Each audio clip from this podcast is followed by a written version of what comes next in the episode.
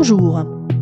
Vous écoutez Stéréo Femmes, le podcast inclusif qui brise les stéréotypes sur les femmes d'aujourd'hui. Imaginé par la Maison de l'Europe de Lot-et-Garonne. Aujourd'hui, nous accueillons Béatrice, qui a commencé le combat féministe dans les années 70 et qui a participé à la lutte pour le droit à l'avortement et à la contraception. À travers des moments de sa vie, elle nous fait le récit de la situation passée et actuelle des femmes dans notre société.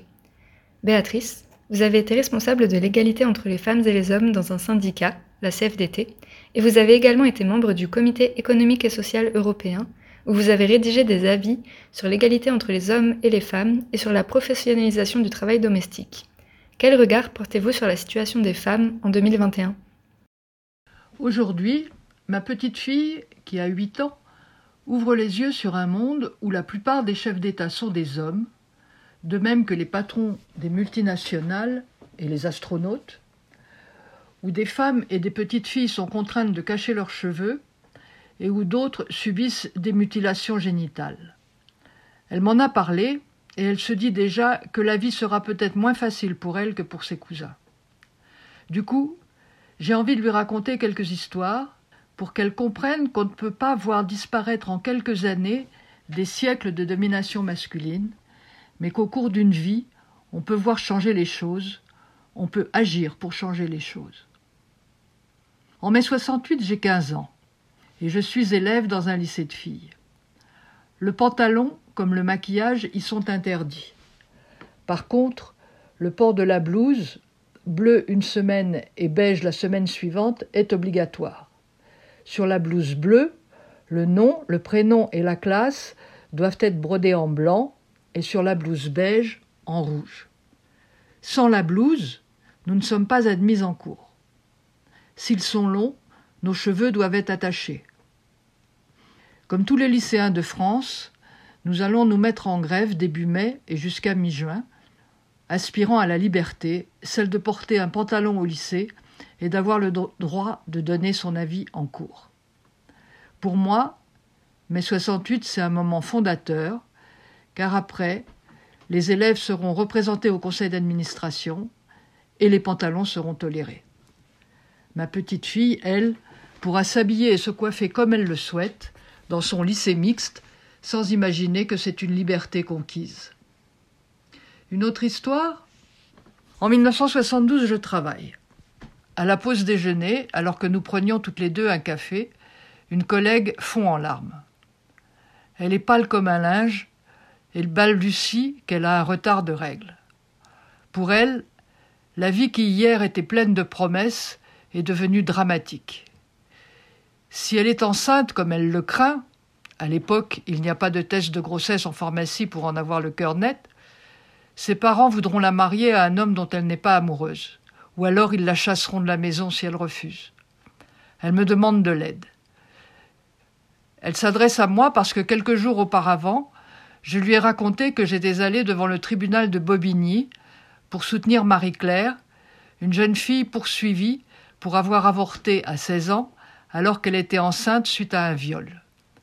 Devant le tribunal, il y avait beaucoup de femmes, et j'ai entendu qu'elle racontait des curetages sans anesthésie pratiqués par des médecins qui voulaient punir les femmes d'avoir avorté, et d'autres parlant de leurs copines mourant de septicémie après s'être charcutées avec des aiguilles à tricoter pour faire partir le fœtus. J'avais partagé avec elles ces histoires horribles. Mais là, tout de suite, je me sens complètement démunie, je ne peux rien pour elle. Elle était terrifiée, et je n'avais pas d'argent pour qu'elle puisse aller avorter en Suisse ou en Angleterre. Et en France, avant la création du MLAC, quelques semaines plus tard, le MLAC c'est le mouvement pour la liberté de l'avortement et de la contraception, les avortements pratiqués clandestinement coûtaient très cher et il fallait connaître des adresses. Moi je ne connaissais personne. Je me souviens de mon sentiment d'impuissance, de ma honte de ne rien pouvoir faire pour l'aider. Voilà une histoire qui n'arrivera pas à ma petite fille une autre histoire. En 1978, j'ai deux enfants. Je suis employé de bureau. Nous travaillons 40 heures par semaine et davantage une fois par mois quand nous sommes de permanence le samedi. Mon petit garçon a deux ans et il a commencé l'apprentissage de la propreté. Nous sommes en hiver et il porte sur ses vêtements une de ces combinaisons qui le protègent complètement du froid, mais assez difficile à enfiler comme à défaire. Nous sommes prêts tous les trois sur le pas de la porte, et comme chaque matin il faut se dépêcher, je dois déposer sa sœur à l'école maternelle, prendre le métro avec lui, car sa crèche est sur mon lieu de travail.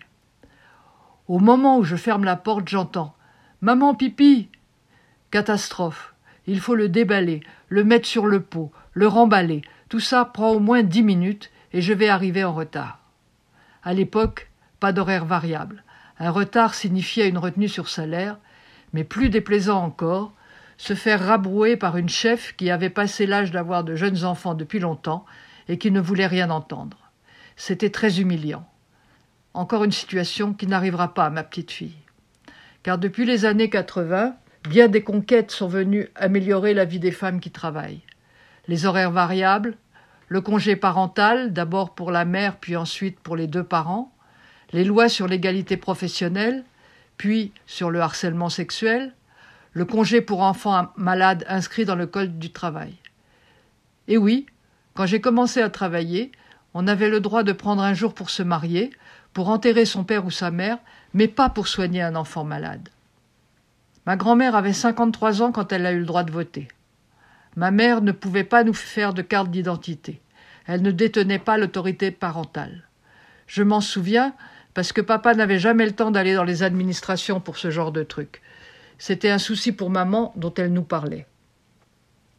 Si l'histoire a retenu la date de la loi autorisant l'avortement, qui se souvient que le divorce par consentement mutuel n'est possible que depuis 1975 J'ai beaucoup travaillé sur l'égalité professionnelle et j'y ai appris qu'il ne suffit pas de voter une loi pour changer les mentalités.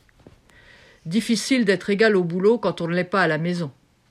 Si le père considère, et la mère aussi parfois, que c'est la maman qui doit accompagner les enfants chez le pédiatre, que c'est à elle de penser au repas du soir, et que lui veut bien aider, alors les femmes ont une double charge, celle du boulot et celle de l'organisation de la vie de la famille.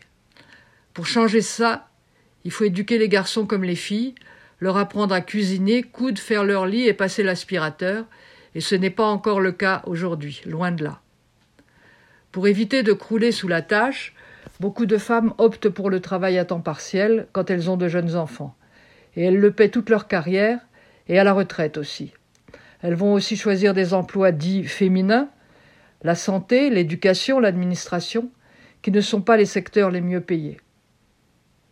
Aujourd'hui, une nouvelle génération de féministes se fait entendre, et c'est un réconfort pour les vieilles militantes comme moi. Elles se battent plus que nous l'avons fait contre les violences à la maison, dans la rue et au travail. Elles ont raison.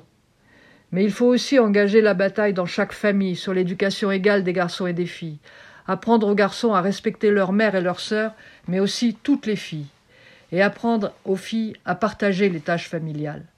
C'est un combat de longue haleine, dans lequel les femmes ont besoin d'hommes féministes, conscients et nombreux.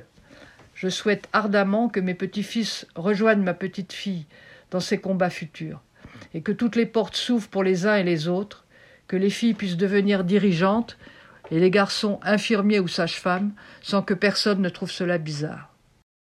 Merci, Béatrice, pour votre témoignage poignant qui nous montre combien la situation des femmes a évolué en une cinquantaine d'années, mais qui nous montre aussi qu'il reste du chemin à parcourir pour atteindre l'égalité.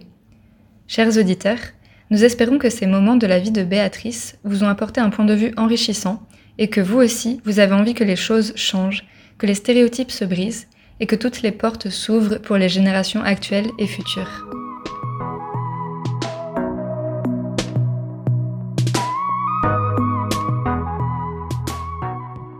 Cet épisode vous a été proposé par la Maison de l'Europe de Lot-et-Garonne. Rendez-vous dans deux semaines pour votre nouvel épisode de Stéréo Femmes. N'hésitez pas à réagir à ce podcast à contact maisoneurope47.eu sur notre site et nos réseaux sociaux. Rappelez-vous, ce podcast, c'est aussi le vôtre.